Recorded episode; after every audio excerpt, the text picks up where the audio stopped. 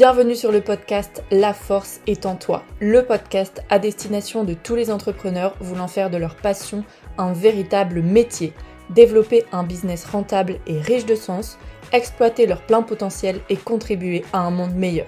Je suis Valentine Vranx, entrepreneuse et coach business. J'accompagne mes clients à viser l'épanouissement au travers de leur activité en posant des bases solides, tant au niveau mindset qu'organisationnel, afin d'assurer la pérennité de leur entreprise. Bien le bonjour, chers auditeurs et auditrices. Apprendre à se faire confiance et oser voler de ses propres ailes, c'est ce que nous allons découvrir ensemble à travers l'interview de Caroline Le Cire. Caroline est multicasquette, maman, autrice, cofondatrice de l'association Émergence, militante et méditante engagée, diplômée en sciences politiques, en aide humanitaire internationale et en études de genre. Son dernier projet en date, Donne-moi des ailes, qui vise à mettre en lumière l'héritage des femmes. Belle écoute. Bonjour Caroline, bienvenue sur le podcast La force est en toi. Bonjour Valentine, merci de l'invitation. Avec plaisir. Alors démarrons notre échange avec cette jolie citation de Bette Berry que tu m'as partagée. Imagine le monde que nous pouvons créer une fois que les femmes et les mères auront appris à se faire confiance et à s'adorer plutôt que de juger et de se craindre les unes les autres. En quoi est-ce que ces mots inspirent ta vie? Écoute, ces mots inspirent ma vie euh, à plus d'un titre. Bah, comme tu l'as dit, d'ailleurs, tu as commencé en disant que j'étais euh, multicasquette, dont maman. Et, euh, et le premier échange qu'on a eu en off, c'était de te dire, ben, je vais peut-être devoir couper parce qu'il y a ma fille qui est là. Donc, effectivement, je suis une entrepreneuse, mais aussi et avant tout maman. Et donc, c'est vrai que cette part de la maternité, elle a été déterminante pour moi. J'ai attendu longtemps, on va dire. Enfin, j'ai eu une Éphélie à, 32 ans, donc je, vivais déjà en couple depuis longtemps. C'est un projet si je peux parler de Néphélie comme d'un projet, en tout cas, la maternité a été un projet euh, qui a été euh, réfléchi. Euh, je ne l'ai pas vécu du tout comme une injonction. Et j'ai d'ailleurs décidé d'avoir qu'un enfant, on en reparlera peut-être. Et, pour revenir à, cette phrase, j'avais envie de la partager bah, d'une part parce que je trouve que dans la maternité, comme dans la vie de femme, à cause de cette société qui est extrêmement patriarcale, euh, on nous apprend pas vraiment la sororité, au fait. On nous apprend beaucoup la compétition, le jugement, et qui part de ce jugement euh, et qui est souvent le plus dur, en fait. C'est celui qu'on a envers nous-mêmes, qu'on pose sur nous-mêmes. Euh, et du coup, en, en réaction, mais on va dire pour réparer ce monde et pour justement créer ce monde que Bessberry essaye d'imaginer, on a, on a lancé un projet avec Aurélie de Scoutet qui s'appelle Maman Cercle qui en est à sa quatrième saison, là, qui va commencer dans, quelques semaines, et où là, en fait, on est vraiment une, une tribu. Euh, on recrée un village, en fait, de mamans méditantes. Euh, et en fait, on se réunit à chaque pleine lune et nouvelle lune. Ça fait un peu sorcière, mais au fond, c'est juste pour dire qu'on se réunisse euh, pas exactement à chaque fois le même, le même jour de la semaine, calendrier. Sinon, bah, il y en a l'une ou l'autre qui a piscine, qui a machin, machin. Et, en fait, on apprend vraiment à faire ça. On apprend à, à s'aimer, à ce, donc, dans la citation, c'est s'adorer, mais c'est vraiment avoir une autre relation, quelque chose qui nous est pas du tout inculqué dans la société.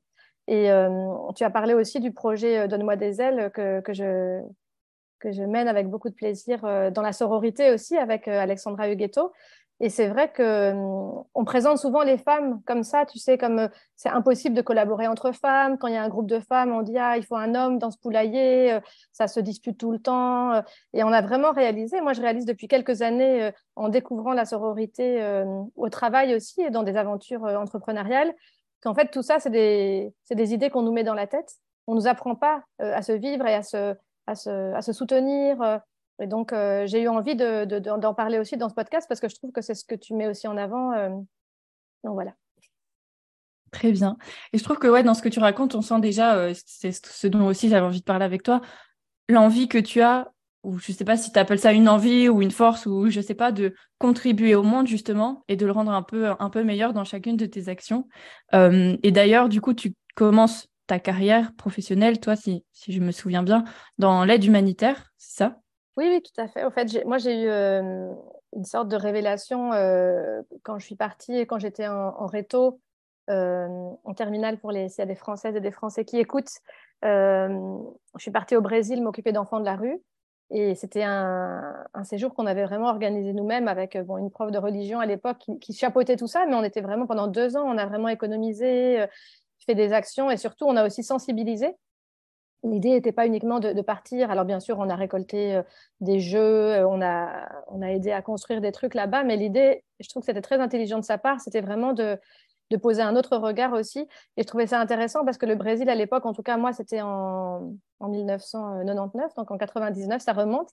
Euh, on avait l'image du Brésil un peu comme on pourrait avoir parfois de l'Inde maintenant, tu sais, ces pays euh, émergents euh, qui réussissent, sans se rendre compte qu'en fait, il y a vraiment une misère extrême dans ces pays aussi, qui ne sont pas évidemment la face que ces pays ou que le, que le monde veut donner. Évidemment, on voit la plage, on voit Copacabana, on voit le carnaval de Rio, etc. Et donc souvent, quand on disait, tiens, on va aller en voyage humanitaire au Brésil, les gens disaient, c'est quoi ce truc C'est vraiment une, arnaque, au fait. Vous faites ça pour aller vous, vous dorer au soleil. Et donc, c'était très intéressant parce que déjà, là, il y avait ce côté euh, euh, qui est là depuis euh, toujours en moi de, sensibiliser au fait de une forme d'éducation à la, citoyenneté, ou je ne sais pas comment appeler ça, mais de, de, réfléchir plus loin que ce que la société nous propose. Et donc, ça, ça a vraiment été un déclic. Et c'est vrai qu'à la suite de ce voyage-là, donc j'étais en dernière année de secondaire, j'ai décidé alors d'orienter mes études pour pouvoir travailler dans l'humanitaire, ce que je n'ai pas, fait, enfin j'ai pas fait très longtemps, je l'ai fait pendant sept ans et pas vraiment dans l'humanitaire, plutôt dans la coopération et développement. Mais, euh, mais c'est vrai que c'était un voyage fondateur pour moi de, de voir euh, euh, cette souffrance si proche de moi. Et aussi, ça, je, l'ai déjà répété ou rappelé plusieurs fois, mais c'est vrai que ce qui a été très touchant pour moi dans ce voyage, c'est que je me rappelle très, très bien d'une scène, un moment, comme quoi les, rencontres, c'est souvent fondateur. J'étais vraiment perdue dans ma tristesse face à, face à, des jeunes filles qui avaient mon âge, même peut-être plus jeunes que moi, qui étaient déjà là avec un ou deux mômes euh, sniffant la colle, euh, euh, victime d'abus, forcément, voilà, vivant dans des conditions terribles. Et, je, pleurais et le, la, personne qui gérait l'association avec laquelle on collaborait, alors je ne sais plus comment ça s'est passé parce que forcément après la mémoire reconstruit, mais en gros, ce qu'il m'a dit, je me rappelle très bien, c'était en gros, euh, si je devais le traduire dans le langage que j'utiliserais aujourd'hui, c'est de que, ce que je faisais là ne servait à rien en fait de pleurer, alors que là j'étais disponible, je pouvais, euh, je pouvais aider, j'étais venue pour, euh, pour témoigner, j'étais venue pour concrètement agir à quelques endroits. Donc de, me remettre en lien, mais surtout de garder cette émotion, de garder cette tristesse, cette colère qui me, qui me prenait, pour ensuite pouvoir utiliser les privilèges qui étaient les miens, de ne pas être né là, de, de pouvoir euh, avoir accès à une éducation, etc., de savoir parler, d'avoir des parents euh, qui me permettent de faire des études et tout, pour euh, témoigner à mon tour. C'était un tournant très fort. Je me suis dit, mais oui, en fait, et je, me rappelle vraiment, la, enfin, du coup, pas exactement, mais je sais que ça a été quelque chose de très fort pour moi de me dire, OK, tu vois, on parle beaucoup des privilèges maintenant, mais se dire, OK, moi, j'utilise ma voix pour celles et ceux qui peuvent pas, qu'on n'entend pas. Mmh. ouais, c'est ça, te servir de, de la tristesse et de la colère que tu peux ressentir comme un moteur en fait pour passer à l'action et pouvoir aider euh, ces gens-là. Et pas rester enfermé dedans parce que plus tard, après, quand j'ai bossé euh, dans la coopération au développement, ça m'est revenu plusieurs fois cette, parce que je suis quelqu'un de, fort euh, sensible, enfin, je sais pas comment on doit dire, mais j'imagine que c'est un état souhaitable aussi de ne pas être trop blasé par rapport à cette immense souffrance du monde. mais c'est vrai que si on est bloqué dans cette souffrance, on ne sait pas non plus euh, y remédier, quoi. Donc, c'est comment est-ce qu'on fait? Si on se coupe complètement de nos émotions et de nos sensations, euh, j'imagine, moi, c'est pas, j'en suis loin, mais je crois que c'est pas souhaitable parce que là on, bah là, on fait sa vie de manière très égoïste et en disant euh, on s'en fout des autres puisqu'on ressent pas ce qu'ils peuvent ressentir. Mais quand on est complètement bloqué dans, dans, dans, la projection finalement de ce qui serait la réalité de, de des autres, on n'aide pas non plus. Donc c'est là aussi que du coup, euh, la rencontre avec Ilios et avec la méditation euh, a été déterminante, mais peut-être qu'on va en parler. Oui, j'allais justement y venir. Après, comme tu dis, euh, du coup, c'est cette année que tu as passé dans, dans l'humanitaire. ton parcours, il a pris une autre tournure. Est-ce que c'est du coup lié avec la rencontre d'Ilios, ton amoureux, ou c'est venu avant ou un peu après? Euh, Non, c'est sûr que c'est rentré euh, dans ma vie en même temps que lui, parce que moi, je venais pas d'un milieu où, euh, où le, développement personnel était présent. C'était même plutôt suspect. et donc, il à cette époque-là, il, gérait une, entreprise de conseil. il était coach, en fait. il n'était pas encore docteur en, en, psycho, pas encore universitaire, etc.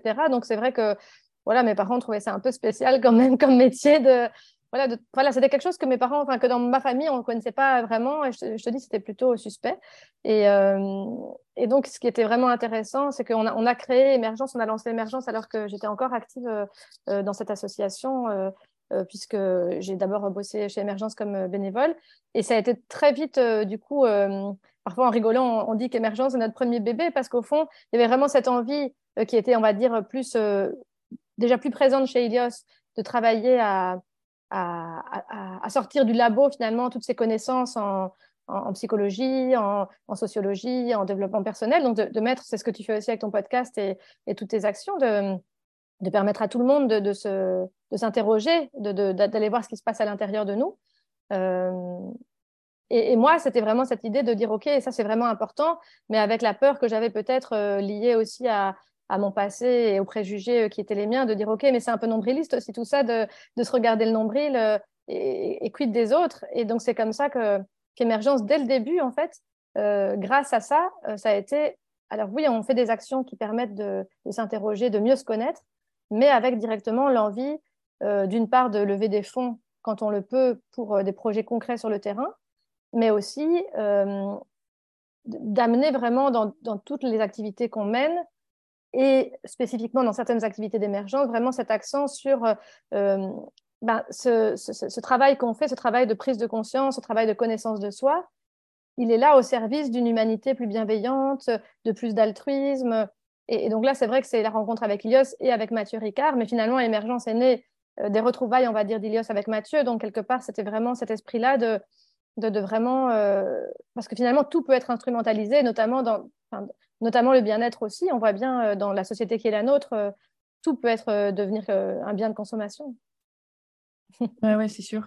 Et oui, tu, le décris très bien. Enfin, Émergence, c'est vrai que c'est maintenant, en tout cas en Belgique, c'est vraiment une, belle grosse association. Mmh. voilà, ça c'est sûr que je pense que vous pouvez être très fiers de ça, de ce projet-là que, que vous avez lancé. Comme tu dis, ça, c'est devenu un, un beau gros bébé. et j'aimerais t'interroger sur la place que toi, tu as tu as eu et que tu as maintenant dans Émergence, euh, ta place en tant que, que femme, en tant qu'individu, en tant que cofondatrice à part entière aussi. Euh, comment est-ce que toi tu l'as vécu? Est-ce que tu t'es toujours sentie euh, un peu égal à égal avec Ilios ou, ou pas? Comment, comment ça s'est passé pour toi? Alors bah là, c'est une question évidemment intéressante et puis qui rejoint le dernier projet dont tu as parlé, Donne-moi des ailes. alors oui, je me suis toujours sentie d'égal à égal, en tout cas dans, notre, dans la manière de gérer, ça a été toujours très bienveillant et très, moi, je me suis toujours sentie très euh, respectée, enfin, plus que respectée, au fait, vraiment au même niveau. On a vraiment pris les décisions toujours ensemble. Euh, ça, c'est pour le off, on va dire, enfin, pour tout ce qui était dans les coulisses. Mais par contre, euh, ce qui a été clair, c'est que moi, je venais aussi, comme je te l'ai dit, d'un milieu. Enfin, voilà, avec. Enfin, voilà, j'avais pas tellement questionné tous les conditionnements aussi liés au fait d'être une femme, même si, comme je l'ai dit avant, consciente de tous les privilèges que j'ai d'être une femme, quand même qui n'était pas né au Brésil dans la rue, etc. Hein, mais, euh, mais quand même, on, est dans une société qui reste pas euh, complètement égale. Et ça, j'avais pas tellement été creusée parce que le focus que j'avais mis, moi, c'était la justice sociale. Et donc, à ce niveau-là, ben, je, suis privilégiée, même, voilà, je suis pas du tout parmi les plus riches, mais j'ai un toit, je veux dire, il n'y a, pas de question de, survie qui s'est posée à moi jamais, même si je viens d'un milieu plutôt très modeste, mais pas, enfin voilà, on n'a jamais, voilà, moi j'ai pas souffert de, ça, de, faim ou de trucs comme ça. Et euh, donc, j'avais un peu mis de côté cet, angle, mort, finalement, qui est un angle mort pour beaucoup, euh, qui est de, cette, euh, cette, limitation intérieure qu'ont beaucoup de femmes pour vraiment se mettre dans la lumière. Et, donc, finalement, très naturellement, mais naturellement avec des grandes guillemets, parce que ce n'est pas du tout naturel, on devrait dire très culturellement, je me suis vraiment mise au niveau, de, au niveau de, des médias, au niveau de tout ce qui était en dehors de notre sphère à nous, je me suis vraiment mise euh, dans l'ombre. Euh, mais vraiment, moi, je veux dire, c'est pas du tout euh, Ilios qui m'a mise dans cette position, mais par contre, c'était très pratique en fait parce que c'était très complémentaire. Donc ça nous arrangeait, enfin ça arrangeait bien tout le monde, on va dire. Et, j'en rigole maintenant parce que c'est vrai qu'une fois qu'on ouvre les yeux, donc tu as dit que j'ai repris des études en études de genre, a, donc je les ai terminées là, j'ai étudié ça il y a deux ans, j'ai commencé il y a deux ans mon cursus, et c'est vrai qu'une fois qu'on chausse ces lunettes du genre, donc bien sûr, j'étais pas tout à fait euh, euh, insensible. C'était, enfin voilà, en tant que femme, de toute façon, on a subi euh, des, injustices, il y a eu MeToo, enfin voilà, tout ça existait. Mais, c'est vrai qu'une fois qu'on étudie vraiment, qu'on se met à, relire la manière dont, tout nous est transmis au prisme du genre, ça m'a quand même fait un gros waouh. et donc il y a plein de choses qui, donc tu vois, je, trouve que c'est intéressant parce que c'est relire quelque chose j'en ai jamais souffert en fait. Donc tout ça, euh, et finalement, même ça m'a arrangé aussi, parce qu'il faut dire c'est pas toujours évident d'être dans les médias, c'est pas toujours évident d'avoir le d'être la seule personne qui incarne euh, pour le public. Hein. donc, euh, moi, ça m'arrangeait aussi de devoir jamais aller faire les plateaux, jamais aussi être euh, pris à partie personnellement, etc. donc, il faut être tout à fait honnête, ça, m'arrangeait aussi. Mais tout ça, c'était vraiment pas conscient. Et, même, je crois que plusieurs fois, Ilios a dû me proposer. Et moi, j'étais là, non, mais moi, je suis pas capable. Je m'exprime beaucoup moins bien que toi. Les gens sont habitués. Enfin, il y avait vraiment, cette, vraiment tout ce qu'on qu'on appelle mental FM, le blabla mental, qui, voilà, qui faisait son, son récit bien rodé, bien huilé. Et puis, euh, et puis vraiment, c'est ça, c'est que bah, il y, a, y, a y a trois ans, en fait, euh, en tout cas, voilà, c'était quelque chose qui revenait, euh, et avant même que je fasse les études de genre, donc il y a, trois ans, j'ai rencontré Alexandra, et c'est vrai que là, j'avais été justement présenter l'avant-dernier livre d'émergence à la radio, et, j'y avais été vraiment, c'était un concours de circonstances, parce que j'allais vraiment jamais sur les plateaux, et là, le fait d'y aller bah, a fait qu'on s'est rencontrés, que du coup, ça, ça, a commencé vraiment à la petite graine était semée peut-être, euh, ou en tout cas, c'était, ça, a été, ça a fait partie, cette rencontre-là avec Alexandra a été une des étapes qui m'a fait prendre conscience vraiment que peut-être ça pouvait être vraiment, vraiment bon aussi de, dépasser ça, qui est une peur, mais qui est une peur, et c'est ça que je trouve intéressant, c'est une peur qui ne m'appartient pas. Euh, et c'est ça que je trouve qu'on... Voilà, on va peut-être en parler dans tes prochaines questions, donc je te laisse continuer. Hello, ici la voix off, je me permets de t'interrompre quelques secondes durant cette magnifique interview pour te dire que si toi aussi, actuellement, tu as envie de développer ton projet entrepreneurial ou tu es déjà en plein développement d'une activité dans le secteur du bien-être, je suis peut-être la bonne personne pour toi. Car oui, ce podcast est entre guillemets sponsorisé par mon activité de coach business. J'accompagne les personnes à développer une activité rentable et riche de sens avec une stratégie qui leur ressemble vraiment afin d'acquérir leurs premiers clients en toute confiance. Si cela te parle, je t'invite à me contacter directement sur Instagram et on pourra échanger ensemble sans engagement pour voir si je suis la bonne personne pour toi ou pas. Sur ce, je te laisse avec la suite de l'épisode. À très bientôt. Déjà, pour remettre en contexte, du coup, Alexandra, c'est euh, Alexandra Huguetto avec qui tu mènes le projet Donne-moi des ailes, du coup. Oui. Euh, et c'est déjà comique de voir que vous vous êtes rencontrés, entre guillemets, par hasard il y a trois ans et que maintenant, vous menez ce projet à deux, vous mettez toute votre énergie dedans, etc. Je trouve que c'est déjà une, une super coïncidence, entre guillemets. Du coup, oui, tu racontes que tu as toujours été dans l'ombre, etc., branché sur euh, le blabla mental. Et cette année, pourtant, enfin du coup en 2022, aux Journées Émergence, qui sont un, week-end complet de, conférences et méditations. Tu es monté sur scène pour la première fois. Et d'ailleurs, ce que tu as dit lorsque j'étais là dans le public, c'était euh, Je suis là, mais c'est pour vous, pour vous les femmes. Euh, qu'est-ce qui a fait que tu te sois dit cette année, OK, j'y vais, je prends mon courage à deux mains et je sais que c'était pas facile parce qu'on s'est vu euh, juste avant et c'était un peu la panique, mais tu l'as fait. Et c'était hyper inspirant et tout le monde, enfin, il y a eu des super retours sur les réseaux sociaux, etc. Euh, donc, qu'est-ce qui t'a, t'a fait dire que oui, allez, euh, cette année, tu y vas? Alors là, ce qui est sûr, c'est que c'est Alexandra, dans le sens où je mets donc Alexandra Huguetto, parce que là, voilà, donc elle était venue l'année passée et euh, je, me suis, finalement, je me suis engagée auprès d'elle. Voilà, elle m'a dit vraiment, écoute, c'est super, c'était la première fois qu'elle venait aux Journées Émergents, c'est vraiment super, mais il y a un gros problème, entre guillemets. Donc là, moi, j'ai déjà eu des sueurs froides en me disant, mais qu'est-ce qui n'est pas bien? Et en gros, euh, elle m'a dit que le gros problème, c'est qu'on n'entendait pas ma voix. Et donc, c'était un an avant. Moi, j'ai dit, OK, bon, ça me semblait tellement loin. D'ici là, je me suis dit, tout ça sera oublié. Et donc, je lui ai dit, bon, bah, OK, je, je, la bouche, quoi. Mais Alexandra, évidemment, puisqu'entre-temps, on a fait un livre et qu'on s'est euh, on s'est tellement, tellement souvent euh, au téléphone. Enfin bref, elle n'avait pas oublié. Et donc, euh, mais bon, ça a été génial parce que finalement, je, là, de nouveau, tu vois, je mets Alexandra et c'est vrai qu'elle a été déterminante dans cette aventure, mais, mais de nouveau, c'est l'idée de se dire, ben, en fait, c'est ça, ça, ne ça n'a rien à voir avec moi, tu vois. Donc, tant la peur n'a rien à voir avec moi, comme je te disais, la peur ne m'appartient pas, mais aussi le fait d'aller sur scène, euh, tu vois, il faut aussi dépasser ce truc de l'ego, parce que finalement, oui, j'avais peur, mais bah, on a peur aussi parce qu'on se dit, mais tiens, qu'est-ce que les gens vont penser de moi euh, euh, qu'est-ce. En fait, on croit que les gens sont tous branchés sur la fréquence la même que la mienne qui me juge en permanence. mais en fait, les gens, voilà, on sait bien que ce blabla mental, il tourne très souvent autour de sa propre personne. Et donc, voilà, j'avais aussi pris cette décision-là. Enfin, j'étais OK avec ça. Euh, je m'étais d'ailleurs dit que je, voilà, c'était ok. en fait, je me suis pas dit je le ferais ou pas. Je, m'étais dit de toute façon je le ferais. Donc ça simplifie. Quand dans la vie on se dit de toute façon je le ferais, la question n'était pas ouverte au fait. Donc je m'étais autorisée. C'est vrai, j'avais dit ok, je stresserai euh, dix jours avant, une semaine avant, ce sera, voilà, je serai, je, me préparerai et puis je, je m'autoriserai à stresser, mais avant, je m'étais dit, OK, de toute façon, je, serai sur scène, donc ça ne sert à rien de, de tergiverser. Et, euh, mais ce qui est sûr, c'est que euh, je crois que. En fait, j'ai aussi observé comment il doit se fonctionner, puisque lui, il, est présent, euh, très présent dans les médias depuis longtemps. Et, moi, ce que je trouve très intéressant, parce que moi, je vis avec lui aussi, donc je vois bien qui est la personne publique et qui, est Ilios, et je vois qu'en fait, il n'y a aucune différence, mais qu'en fait, vraiment, son exposition dans les médias, elle est vraiment au service d'un message, elle est au service d'une cause. Et en fait, je me suis dit, et vraiment plusieurs fois, euh, je voyais bien à quel point. Euh, alors, il y a peut-être d'autres personnes chez qui c'est pas comme ça, mais je vois bien. Euh, toi, tu connais aussi un peu Ilios. Il y a vraiment une cohérence. voilà, c'est la même personne. Et, et, je me suis dit, ben, il n'y a pas de raison que je me prive finalement d'une audience pour faire passer des messages que jusqu'ici je devais faire passer par l'intermédiaire d'Ilios. Au fond, c'est ça. Et donc, je me dis, bah, c'est vrai, voilà, je, pourquoi, enfin, finalement, ça n'a rien à voir avec moi. Donc, je, vais faire comme lui, je vais utiliser finalement. Donc, il y a effectivement un moment de, un moment douloureux. Moi, c'était vraiment, en tout cas, la première euh, intervention n'a pas été euh, confortable. En tout cas, les premiers moments sur scène, ça, il faut le dire, c'était pas confortable. Mais euh, à la fin, j'ai vraiment kiffé. Donc, au fait, c'était même, à la fin, c'était même très chouette. Mais en plus, l'idée, c'est de se dire, ça n'a rien à voir avec moi. C'est pas moi, Caroline. C'est en fait, qu'est-ce que j'ai pu dire? Parce que finalement, les gens, qu'est-ce qu'ils retiennent sur scène? C'est les mots que j'ai dit, c'est les émotions qu'ils ont ressenties. C'est pas comment j'étais habillée.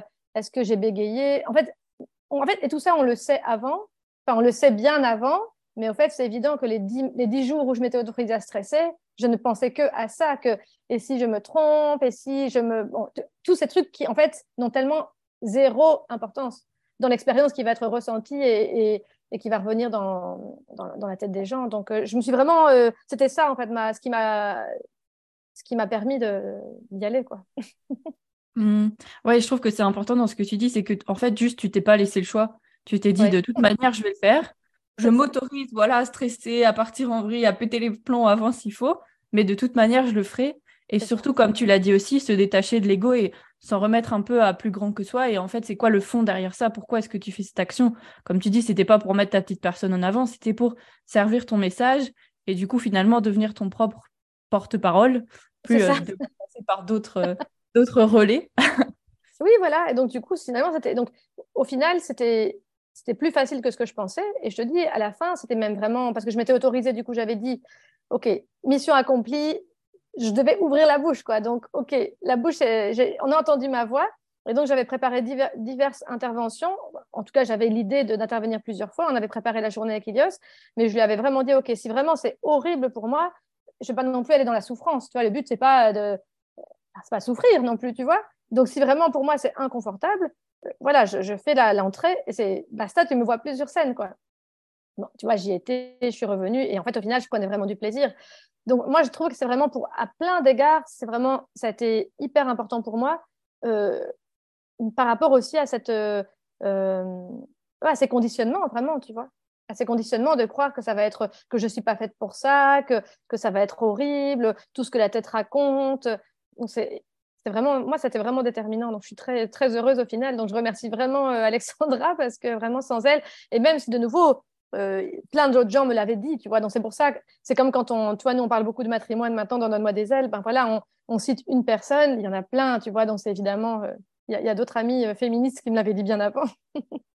ouais, c'est ça, c'est l'accumulation, ouais. l'accumulation de petits déclics. Et à un moment, t'ont fait un peu le, le chiffre dans ta tête en mode ok c'est bon c'est maintenant j'y vais quoi. Et surtout si tu as si as quelqu'un de proche lui qui est euh, entre guillemets euh, à ton derrière voilà. dire vas-y vas-y voilà là elle me lâche pas non plus il faut l'avouer quoi. Ouais c'est ça. Hmm. et du coup oui euh, voilà là du coup tu arrives à prendre ta place différemment aussi maintenant dans la société. Et comme tu le partageais avant on fait un petit retour en arrière. Il y a du coup maintenant une petite dizaine d'années tu es devenue maman est-ce que c'est quelque chose que, tu as toujours voulu, un peu un souhait que tu avais vraiment à l'intérieur de toi, la maternité, etc. Ou est-ce que c'est venu ben, avec une rencontre ou voilà? Alors la maternité, est-ce que je l'avais au fond de moi? Écoute, je pense que, en tout cas, bon, ça change avec les nouvelles générations. Je crois qu'on est, et malheureusement, enfin, je, je trouve pas un beau mot malheureusement, mais je crois qu'il y a vraiment une, une,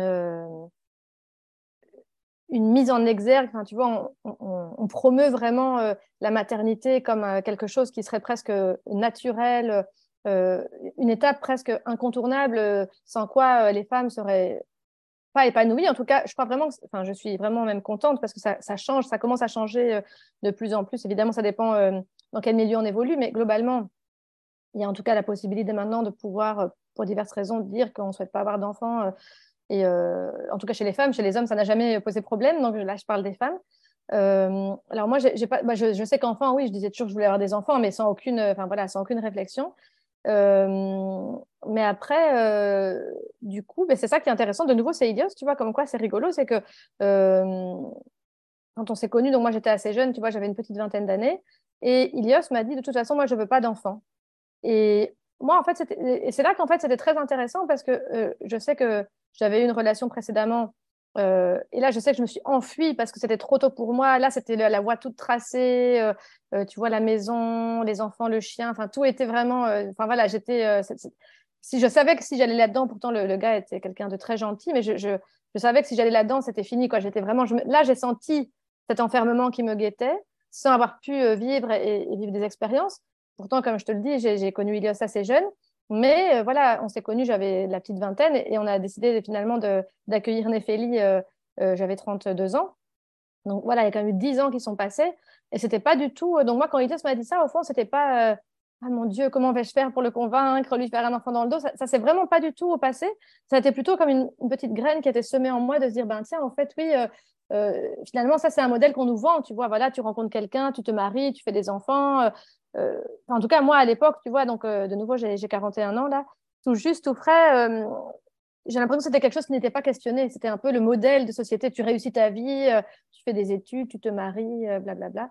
Et, et, donc là, en fait, on était des jeunes amoureux, c'était très fluide. Et y a, voilà, c'était pas quelque chose qui se mettait entre moi et lui. C'était voilà, ben pour l'instant, la question se pose pas. Et donc moi, ça veut dire que du coup, j'avais champ libre, on va dire, pour cette expérience humanitaire que j'ai pu vivre vraiment, que j'aurais pas pu vivre sans, avec des enfants. En tout cas, ça aurait été très différent, toute cette vie où j'étais tout le temps euh, en mission euh, à gauche, à droite. Et, euh, et au final, après, bah voilà, ça, ça s'est mis un peu, un peu comme une évidence, tu vois, mais des deux côtés, ça a bougé. C'est ça qui est beau aussi. Alors, de nouveau, moi, je ne fais pas l'apologie du couple. Enfin, moi, je suis très heureuse en couple. Je pense qu'on peut être vraiment. J'ai vraiment aucun. En tout cas, j'essaie de me libérer de tous ces conditionnements qui nous ont été mis dans la tête. Je ne vais pas dire j'en ai pas, parce que comme nous tous, et nous toutes, j'ai été conditionnée au couple. mais vraiment, je J'essaie vraiment de, voir qu'il y a plein d'autres manières d'être bien. Et, mais nous, en tout cas, ce qui est beau dans notre couple, c'est que euh, on, arrive vraiment, enfin, voilà, maintenant, ça fait euh, vraiment 18 ans qu'on est ensemble, ça fait vraiment, ça fait vraiment longtemps. Euh, et on a tellement, on s'est tellement transformé intérieurement, et ça a à chaque fois été l'occasion de, de, retomber amoureux, en fait. Et donc ça, c'est vraiment quelque chose qui est beau. moi, je sais qu'il y a une citation que j'aime beaucoup qui dit qu'en fait, l'amour, c'est c'est un effort, en fait. Tu c'est ça nécessite un acte d'effort, de, de, de, regarder, de, de vraiment de retomber amoureux, amoureuse. Et donc ça, je pense que c'est quelque chose euh, qui est très lié aussi à la pleine conscience, de cultiver cet esprit du débutant aussi dans un couple euh, d'une personne avec qui tu vis depuis euh, très longtemps, avec qui tu travailles, dans notre cas. Enfin, tu vois, c'est vraiment quand même beaucoup de temps passé ensemble. Hmm. Donc, donc voilà, par rapport à ta question, c'était pas une évidence du tout pour moi. Je, par contre, j'avais jamais ressenti le fait que ah, je voudrais pas d'enfant, c'était pas ça. Euh, ce qui est rigolo, c'est que je me rappelle que j'avais depuis petite hyper peur de l'accouchement, alors que maintenant je fais de la, préparation à la naissance euh, euh, basée sur la pleine conscience. Donc tu vois comme quoi c'est rigolo parfois. mais bon, de nouveau là, je pense que je suis pas un cas isolé parce que c'est aussi quelque chose qu'on sème dans l'esprit des femmes d'avoir peur d'un acte qui est tellement empuissant. Et, et, justement, quand tu, moi, je crois vraiment que cette naissance de Néphélie, cette, cette, rencontre avec Néphélie, ça a été un moment très important pour moi, très clé, parce que c'était justement une, une, connexion à ma propre puissance. Euh, énorme, vraiment. Euh, et c'est ce que j'essaie aussi de partager dans les ateliers euh, que j'anime avec Faouzia Ismaili, de, de, transformer l'image qui nous est mise de cet accouchement comme quelque chose d'horrible et, et, la maternité. Donc, c'est ça aussi avec Maman Cercle, c'est de voir comment est-ce qu'on peut faire de quelque chose qui est challengeant aussi un truc qui nous rend tellement plus guerrière, tellement plus forte, quoi. Quand on arrive mm. à le traverser, quand on arrive à s'entourer aussi. Oui, oui. Et tu as parlé aussi beaucoup du coup de, de conditionnement et bah, du coup, tu es maman d'une petite fille. Est-ce que, enfin, la question d'éducation pourrait être très large, mais est-ce que c'est quelque chose euh, dont tu parles avec elle ou, euh, enfin, est-ce que du coup, toi, en étant conscience déjà que nous, on est conditionné en tant que femme, que euh, voilà, on est mise dans l'ombre, on, nous fout des trucs dans la tête, etc. On nous dit que tel schéma est bon à suivre, etc. Comment est-ce que toi, tu l'abordes du coup dans ton rôle de maman en plus d'une fille? Oui, écoute, c'est rigolo parce que justement, je, réécoutais le podcast, euh, euh, le dernier épisode là, avec Florence Servan-Schreiber qui disait qu'elle avait eu son déclic, elle. Donc, elle a d'abord eu un fils, puis elle a eu une fille.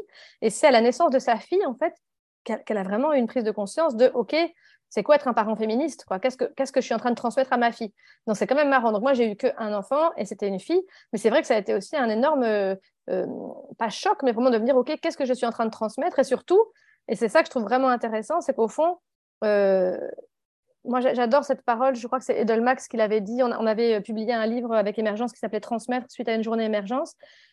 En, gros, je vais te le dire autrement, c'est que si tu veux, euh, je me suis rendu compte que c'était moins ce qu'on disait qui comptait dans l'éducation que ce qu'on vivait, ce qu'on incarnait. Et donc moi j'avais plein d'idées sur justement comment, qu'est-ce que je pourrais lui expliquer, comment je pourrais lui transmettre. Tu vois, je suis très sensible à ce que, par exemple, par rapport à la société de consommation, par rapport au sucre, enfin, tu vois, j'ai plein d'idées, en fait. Euh, Faouzia, avec qui j'anime les ateliers, elle dit souvent, avant, j'avais des principes, maintenant, j'ai des enfants. J'adore cette phrase parce qu'au fond, voilà, j'ai plein, je, pensais vraiment savoir, tu vois, surtout que j'ai attendu, j'ai eu quand même pas mal d'amis qui sont devenus mamans avant moi, je pensais vraiment savoir comment faire. Et au fond, déjà, ce qui est sûr, c'est que moi, je trouve que l'enfant, enfin, c'est l'interaction, en fait, c'est comme toujours, c'est que c'est comme dans un couple, on a nos idées sur le couple, mais voilà, faire couple, c'est avec la personne avec qui tu vis, ben, devenir parent.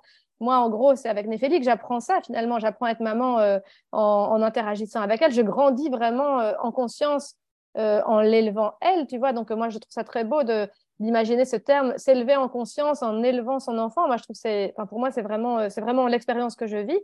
Mais de nouveau, même si pour moi, ça se fait dans des conditions confortables, euh, avec le fait malgré tout d'avoir fait le choix d'avoir un seul enfant, donc quand même moins de, moins de, stress et de, complications, on va dire, logistiques. Euh, parce que c'est sûr que dès que le foyer grandit, ben, c'est beaucoup plus compliqué aussi euh, à gérer. Mais néanmoins, c'est pas que c'est toujours rose, c'est comment on va, quelles lunettes on va mettre sur l'expérience qu'on vit. Et on sait bien qu'on peut raconter la même scène de différentes manières. C'est ça, aussi la pleine conscience. Elle permet de, elle change pas l'expérience, elle change pas, elle va pas changer mon accouchement, elle va pas changer euh, les difficultés, les personnes qui décèdent autour de moi, mais c'est la manière dont moi je vais me relier à ça. Et donc pour répondre à ta question, ben oui, moi par rapport à Néphélie, ce que j'essaye maintenant, c'est pas de la c'est d'être vigilante, à pas la conditionner trop dans ce que moi je pense, tu vois parce que je vois bien que forcément, bah, ce qui traîne à la maison, c'est des revues féministes, c'est des livres féministes. Donc, je sais bien que tout ça, je, je sème en elle beaucoup de choses, mais je dois respecter aussi la personne qu'elle est. Euh... Alors, j'essaie toujours de ne pas euh, euh, devancer ces questions. Par contre, je réponds à toutes ces questions. Donc, forcément, voilà, elle est bien au courant de, de plein de choses et elle, a un regard aussi du débutant, de la débutante qui me, qui me permet aussi parfois de rafraîchir mon propre esprit et, donc, c'est vraiment super intéressant. Et puis, bon, voilà, comme nous, on vit en couple et qu'elle a un papa aussi, bah, ça permet aussi de. Voilà, on est, on est deux et donc on a aussi nos angles. Nos... Ilios, il est moins branché. il, est, féministe. Il est allié des féministes. Mais voilà, c'est pas non plus son, euh, son premier combat, on va dire, ou sa première mission de vie. Donc, ça équilibre. Donc, euh, voilà. Mais, mais c'est sûr que moi, je trouve qu'on on apprend énormément dans le confortable, tout comme dans l'inconfortable. Ça, c'est clair. Oui, c'est sûr. Et j'ai bien aimé euh, la petite métaphore que tu dis, c'est les lunettes en fait qu'on pose sur la situation qui est en train de se passer, qui change euh, bah, la manière dont nous on la vit. Et euh, c'est vrai que c'est un truc hyper important bah, dans tout ce qui nous arrive en fait au quotidien.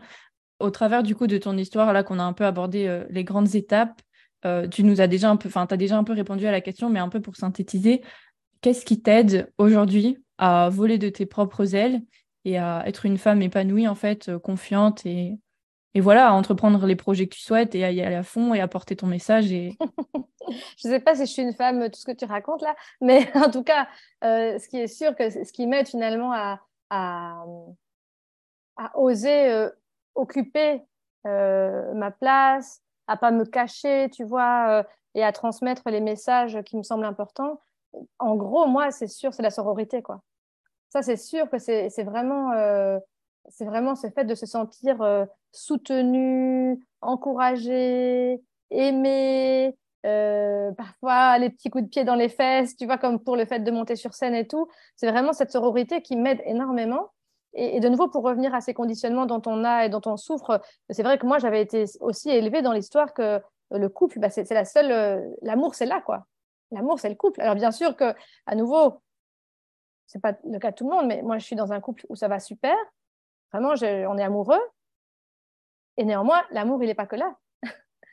et donc, je trouve ça hyper précieux. Moi, c'est quelque chose qui a transformé. Je l'avais entendu. Euh, alors, j'en faisais déjà l'expérience, mais c'est vraiment Victoire Tuaillon euh, dans son podcast Le cœur sur la table. Euh, qui a mis ça en mots. En tout cas, pour moi, c'est là que j'ai eu le déclic. Et vraiment, depuis, je cultive vraiment l'amour.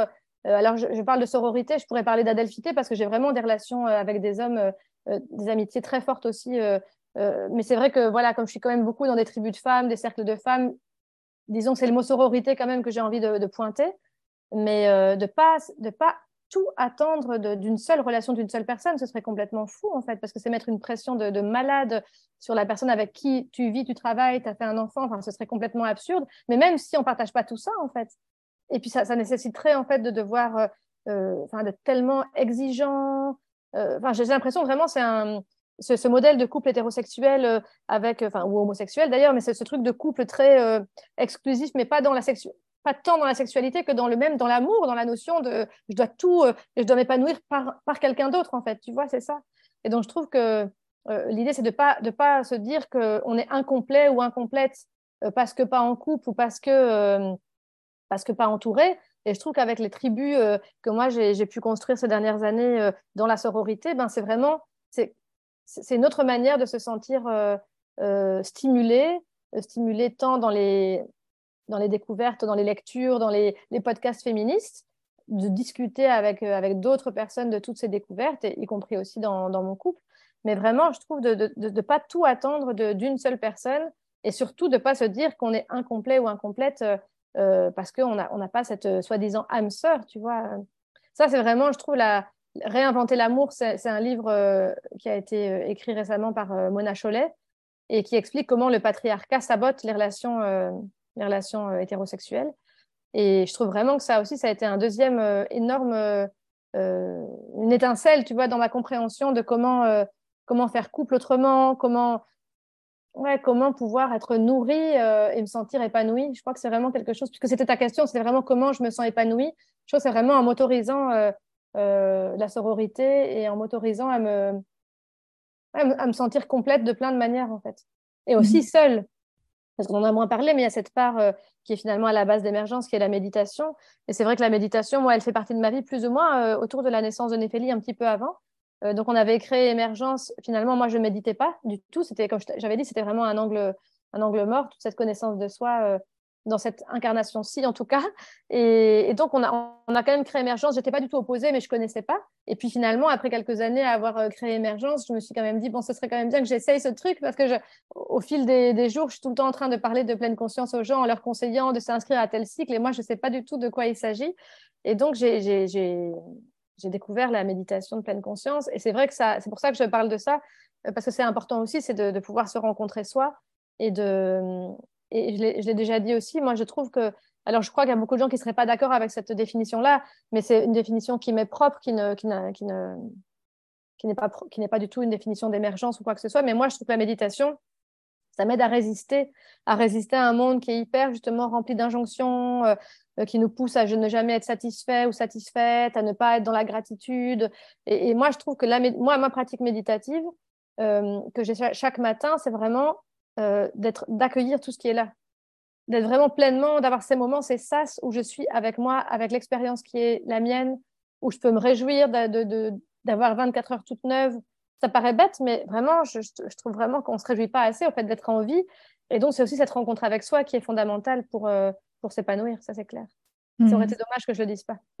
oui, c'est sûr. Et j'allais te demander, oui, euh, avant que tu abordes ça, mais du coup, c'est bien, c'est que ça, ça lance le sujet. C'est qu'est-ce que tu conseillerais ou qu'est-ce que tu dirais à quelqu'un qui justement euh, se sent seul et se retrouve pas en fait dans des groupes par exemple que tu as cités, qui a pas cette euh, tribu ou qui trouve pas sa place en fait dans les dans les groupes dans lesquels il peut être. Euh, qu'est-ce que ça qu'est-ce qui pourrait un peu mettre en place cette personne pour bah, se sentir mieux et que ce soit seul ou, ou dans la rencontre de l'autre? Ben, Moi, ce que je trouve difficile, tu vois, c'est que donc, en fait, pour le dire positivement, je pense que c'est vraiment pas de la faute, enfin, c'est vraiment pas de notre faute quand on se sent pas inclus et inclus dans des tribus parce que, à nouveau, la société, patriarcale, elle nous pousse pas, tu vois, à nous, à, à, nous relier de manière solidaire, euh, à nous encourager. C'est beaucoup entre hommes et femmes, mais en particulier entre femmes. Moi, je suis dans l'expérience d'une femme euh, dans cette vie. Et donc, euh, il y a beaucoup de compétition, beaucoup de jugements, etc. Et donc, c'est pas évident de trouver des tribus qui sont des tribus où on se sent bien, où on peut être authentique, où on peut être soi. Donc déjà, moi, ce que j'aurais envie de dire à cette personne, c'est que en fait, ça n'a rien à voir avec toi. En fait, c'est pas ta faute. C'est la société qui fonctionne comme ça parce qu'en fait, plus on se sent mal, plus on va consommer, plus on va croire que notre bien-être il est dans l'extérieur. Et donc c'est ça, ça, on va consommer des médicaments ou des, des n'importe quoi, de, la drogue, des, trucs qui vont nous permettre d'aller bien parce qu'à l'intérieur c'est tout pourri, quoi. Et comme la société, elle, elle, nous aide pas à ce que ça soit tout lumineux à l'intérieur, mais qu'elle est plutôt en train d'éteindre la lumière, c'est pas notre faute en fait. Moi, c'est ce que j'aime beaucoup et c'est ce qu'on dit aussi beaucoup dans Donne-moi des ailes, c'est que tout ce, manque de confiance ou le fait de ne pas se sentir euh, euh, légitime à faire partie d'un groupe, ou en fait, ça n'a rien à voir avec nous. C'est vraiment un truc sociétal. C'est la société qui est malade en fait. Et euh, mais par contre, on peut contribuer. Justement, moi, j'essaie, comme tu disais, moi, je, je, vraiment, j'aime beaucoup la citation donc de Beth Berry parce que l'idée, c'est de moi, j'y crois à ce monde-là. Je sais qu'il existe. Il existe dans plein de petits, euh, il y a plein de petits endroits, euh, comme les conversations avec toi et tant d'autres, où, euh, où cette lumière, elle est là, où on peut être authentique, où on peut être soi. Mais, mais c'est normal que plein de gens n'osent pas être eux-mêmes ou elles-mêmes dans une société qui, qui ne, ne permet pas l'authenticité. Donc, donc, la première chose, c'est de ne pas, de, pas se sentir responsable de ça. Alors parfois, il y a besoin d'aller voir un. Moi, je trouve que voilà, la, thérapie, c'est quelque chose qui est super euh, précieux, notamment euh, pour les jeunes. C'est quelque chose qui est maintenant en plus pris en charge, remboursé, euh, d'avoir des sas où on peut se confier, où on ne va pas être jugé, où on va pouvoir être entendu. Parce que voilà, il y a voilà comment dans, la sphère familiale, c'est pas toujours le bon endroit. La sphère amicale, bah, si on est justement un peu isolé, c'est difficile de, pouvoir se confier. Si déjà on a peur de ne pas être accepté, on, risque de, présenter une façade très autorisé, quoi, finalement. Et donc, on ne sera pas soi-même, donc on va être encore plus aliéné, on, va, on va être accepté pour quelque chose qui n'est pas nous.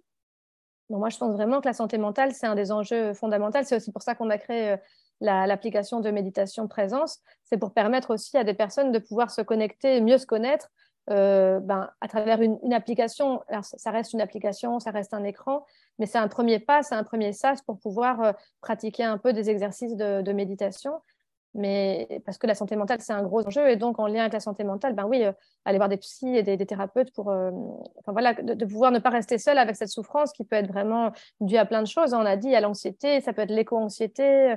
Euh, il y a vraiment plein de raisons qui peuvent faire avec, avec une société quand même qui est voilà, qui est pas qui va pas super bien, de pas se sentir très bien. Moi, je, je pense qu'il faut vraiment pouvoir aussi dédramatiser ce côté de de, la, psychothérapie ou de la oui, de devoir enfin de devoir non de faire cette démarche euh, prendre, de prendre soin de soi euh, c'est hyper important en fait. Mmh. oui ouais, c'est sûr. Et comme tu dis euh, dédramatiser c'est très juste parce que souvent on pense que oui quand on va voir un psy c'est pour les fous ou je sais pas. Exactement c'est ça. Ou que alors on doit avoir vraiment vécu un ouais ou qu'on doit avoir vécu vraiment un gros traumatisme pour y aller alors qu'en fait toute personne peut aller voir un psy et ça peut faire du bien et euh, comme tu dis, l'outil de la méditation, c'est vrai que c'est super aussi parce que ça permet un retour à soi.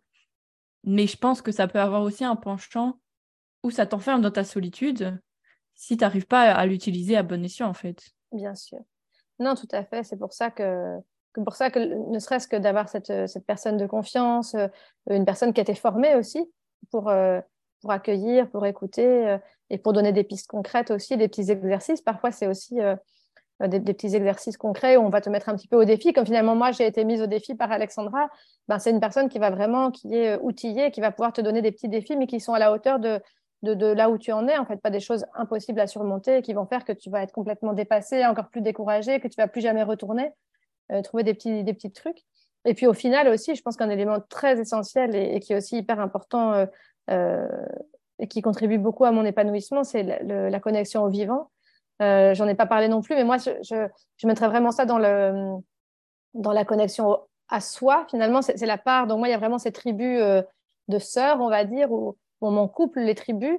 Et puis, il y a vraiment le, retour à soi, soit par des moments de méditation euh, seul, n'importe où, mais aussi des promenades dans le vivant, parce que finalement, on n'est pas vraiment séparé du vivant. Et donc, c'est prendre conscience aussi. Et ça, je pense que pour les personnes qui vont pas très bien, ça peut être hyper bah, toi, tu en sais quelque chose en plus, mais ça peut être vraiment très. Euh, ça peut tout changer aussi, en fait, de, se sentir plus vaste et d'observer la nature, d'observer sa capacité de résilience, de voir l'interdépendance. Euh, et puis ça fait vraiment du bien. Alors là, moi, je n'ai pas les études scientifiques, c'est plutôt Ilios pour tout ce qui est études scientifiques là-dessus. Mais c'est vrai qu'il y a vraiment des effets concrets euh, qui sont mesurés dans la, production des hormones, dans la, vraiment dans la capacité à aller mieux.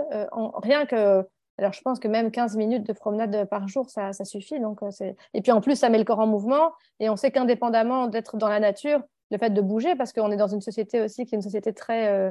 où on est tout le temps assis, on bouge pas beaucoup.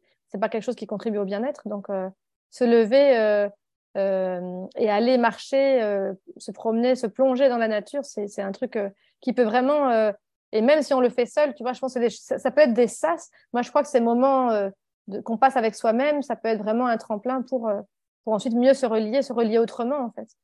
Oui, c'est sûr. Et pour celles et ceux qui nous écoutent, d'ailleurs, on a fait un épisode complet là-dessus avec Isabelle Giraldo. Je pense que c'est l'épisode 16, quelque chose comme ça, qui est venu justement bah, parler de, de, tout ce phénomène d'éco-anxiété et comment bah, le fait de se reconnecter à la nature, ça peut nous faire du bien et aussi à, développer une confiance en plus grand que soi pour se sentir moins seul également.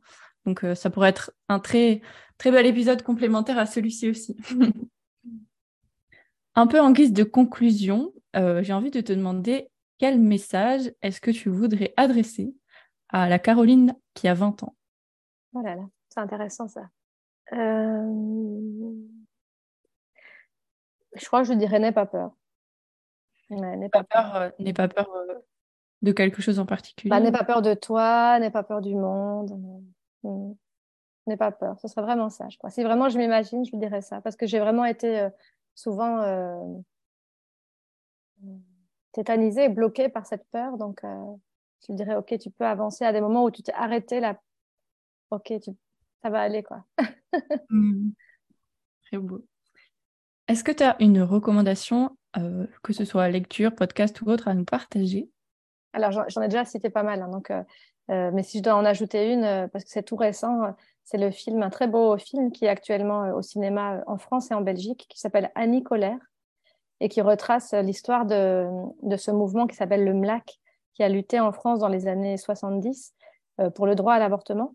Alors, il y a eu l'équivalent en Belgique, même si le droit à l'avortement en Belgique c'était des années plus tard, c'était en 1990 seulement. Euh, et c'est très très beau à une époque en plus où euh, bah, ces droits fondamentaux sont euh, pourtant encore menacés, c'est incroyable.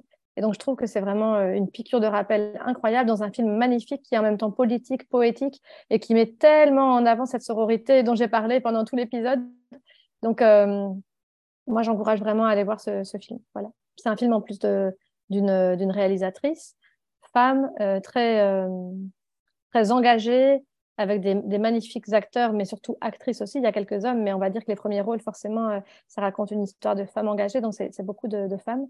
Donc vraiment, c'est pas du tout un documentaire, c'est vraiment, vraiment un beau moment cinématographique, c'est un bel objet avec un fond superbe. Et donc, ça peut vraiment c'est quelque chose qui est très nourrissant, je trouve, de, de, se relier. En tout cas, moi, voilà, ce qui me nourrit beaucoup aussi, c'est de me relier à toutes ces femmes qui ont tracé des voies avant nous, dans des circonstances qui étaient ô combien plus difficiles, en tout cas par rapport à ce que moi je peux vivre, par exemple, euh, les droits qu'on a euh, ici en Belgique, euh, en France. Et donc, voilà, ça, ça, me, moi, ça me connecte aussi à cette gratitude dont on parlait. Très bien, merci. Et qui aimerais-tu entendre sur ce podcast? Alors, la personne que j'aimerais bien que tes, tes, auditrices et tes auditeurs découvrent, parce qu'elle n'est pas encore très connue, c'est Salomé Van Biloun. Salomé Van Beloun, que j'ai aussi connue euh, via une amie, via Aurélie de Scoutet. Et euh, c'est une criminologue belge qui travaille actuellement euh, énormément sur ce qu'on appelle la justice restaurative. Et donc, cette justice restaurative, elle vous en parlera mieux que moi. Mais en gros, l'idée, c'est de, se rendre compte que l'idée n'est pas de devoir faire payer une personne qui a commis des choses, que ce soit des crimes ou qui a fait un délit, mais qu'on peut trouver comment réparer ensemble et euh, voilà, elle, parle magnifiquement bien. Euh, elle a, son, son, discours est vraiment ancré dans l'expérience. Et euh, je pense que ce serait vraiment un beau cadeau pour, pour ton, ta chaîne de, l'inviter, de l'entendre. Ouais, super. Je me renseignerai pour l'inviter. Merci beaucoup. et du coup, s'il y en a qui souhaitent te retrouver, où est-ce qu'on peut suivre ton travail, tes expériences et tout ce que tu proposes? Alors du coup, ben, j'ai un, un, profil sur Facebook, Instagram, mais qui n'est pas euh, très, très nourri. Mais par contre, on va dire que les projets que je pousse pour l'instant, c'est vraiment euh, Donne-moi des ailes et Émergence. Et donc là, finalement, euh, c'est moi qui parle aussi, au fait. Donc voilà, c'est une manière de, d'entendre finalement les messages qui sont importants, plus que moi, mon petit moi-moi, qui n'est pas si important. ça va. Bah, je mettrai tous les liens dans la description du podcast, comme ça. Ils pourront aller voir directement. Super. Eh ben, écoute, un grand merci pour notre échange. C'était très riche. Merci, merci. Merci beaucoup. Merci à toi, Valentine, et bon vent. Bonne continuation. J'espère que cet épisode aura éclairé ton chemin. Je serai heureuse d'en lire ton retour sur Insta, en commentaire sur YouTube ou Apple Podcast. Si le podcast te plaît, je t'invite à le noter sur 5 étoiles. Ça lui donnera davantage de visibilité et donc plus de monde pourra en profiter. Faisons rayonner le monde. Et surtout, retiens que la force est en toi.